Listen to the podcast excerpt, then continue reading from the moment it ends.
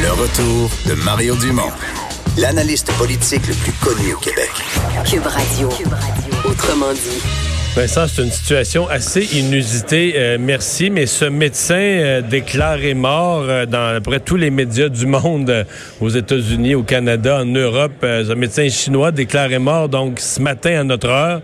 Euh, il ne l'est plus. Non, on est euh, plus dans, à parler maintenant d'un état critique pour euh, ce, médecin euh, dont on a bon su- su- suivi le dossier dans les dans les dernières heures. Là, Li Wenliang, un qui avait bon rapporté pour là, parmi les premiers cette épidémie de coronavirus et qui s'était fait euh, bon critiquer et questionné par les autorités euh, chinoises disant bon qui euh, qui sortait des fausses informations. Euh, ben, on rapportait son, son décès. Puis d'ailleurs, moi-même ce matin en voyant ça, je dis bon, on va être prudent parce que euh, avoir les confirmations. Mais quand l'OMS elle-même, quand même le- en termes de, de, de, de santé au niveau mondial, on s'entend qu'on peut L'OMS lui a rendu hommage. L'OMS, effectivement, lui a rendu hommage disant qu'il était décédé.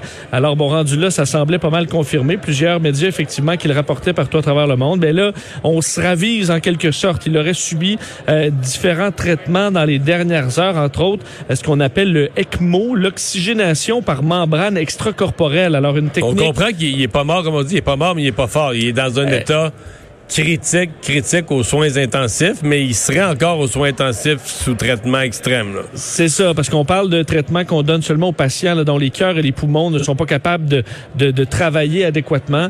Alors, euh, du moins, c'est on, on surveillera la, la- la situation, mais on parle plus d'un état critique maintenant que d'un décès. Bon. Quand même particulier. Voilà, là. oui, vraiment. Euh, parlons donc de la rémunération des médecins de famille. C'est un des gros dossiers que le gouvernement veut régler. Euh, Monsieur Legault n'était pas content aujourd'hui d'un titre du journal de, de Montréal qui disait que son plan ou un plan semblable avait échoué en Ontario.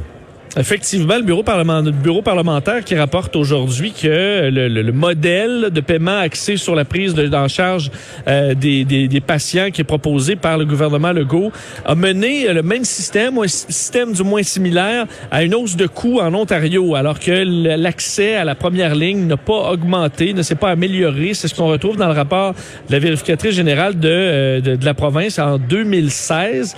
Alors, des informations qui euh, ont mené euh, la, la ministre de la Santé à être euh, bon confrontée par les, euh, les journalistes ce matin et qui, d'un, s'est expliqué en disant que euh, il allait peut-être avoir un budget additionnel là, en disant oui, est-ce qu'il va y avoir à mettre un budget additionnel? Je le sais pas. À ce moment-ci, je ne peux pas vous le dire.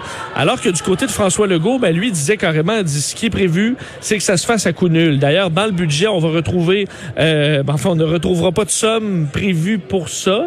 Euh, Mais- à- mais Ouais, mais, je je voyais au gouvernement, on, c'est- c'est- on, on semble pas reconnaître que c'est le même modèle. On dit ça porte le même nom là, par capitation, c'est-à-dire par, par nombre de patients en charge. Mais M. Legault insistait pour dire c'est pas exactement de ce qu'on reproche à l'Ontario, c'est pas exactement ça qu'on va faire au Québec.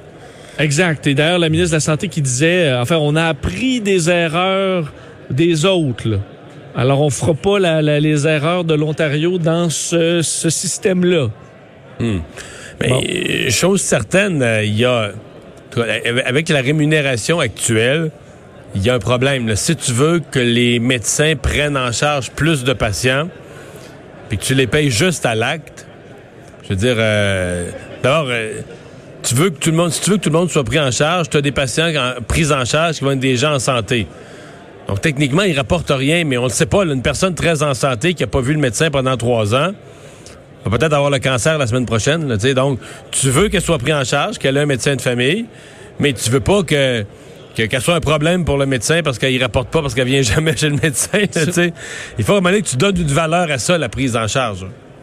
Effectivement, d'ailleurs, on disait que euh, ce, ce qui était dans les critiques en Ontario, c'est que euh, les, beaucoup de médecins de famille qui reçoivent la fameuse capitation ne prennent pas en charge, entre autres le soir et les fins de semaine, euh, des patients Ah, avec ça, leurs là. collègues. Bon. Alors que, mais on dit qu'au Québec, c'est pas ce qu'on propose.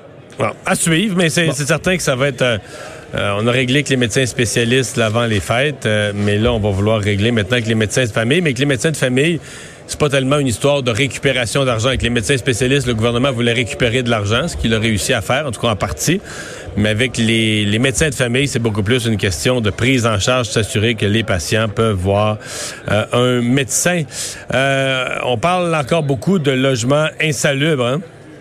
Oui, à Montréal et on euh, de sorte que des bon euh, un plan d'action aujourd'hui annoncé par la ville de Montréal pour protéger les locataires. Donc on va euh, faire une enfin on a une liste noire à Montréal des donc des logements insalubres et on la rend maintenant publique. Alors ça a été confirmé à l'hôtel de ville par le responsable d'habitation comité exécutif Robert Baudry aujourd'hui qui veut offrir aux Montréalais des conditions de vie décentes et que les inspecteurs qui sont actifs sur leur terrain puissent répondre aux plaintes des locataires alors sur Internet, maintenant, sur le site de la ville, on peut retrouver les résultats de ces inspections en salubrité. Il y en a eu 15 000 dans les deux dernières années. La ville de Montréal s'est donné comme objectif d'en réaliser le double d'ici la fin du mandat actuel, donc 31 200.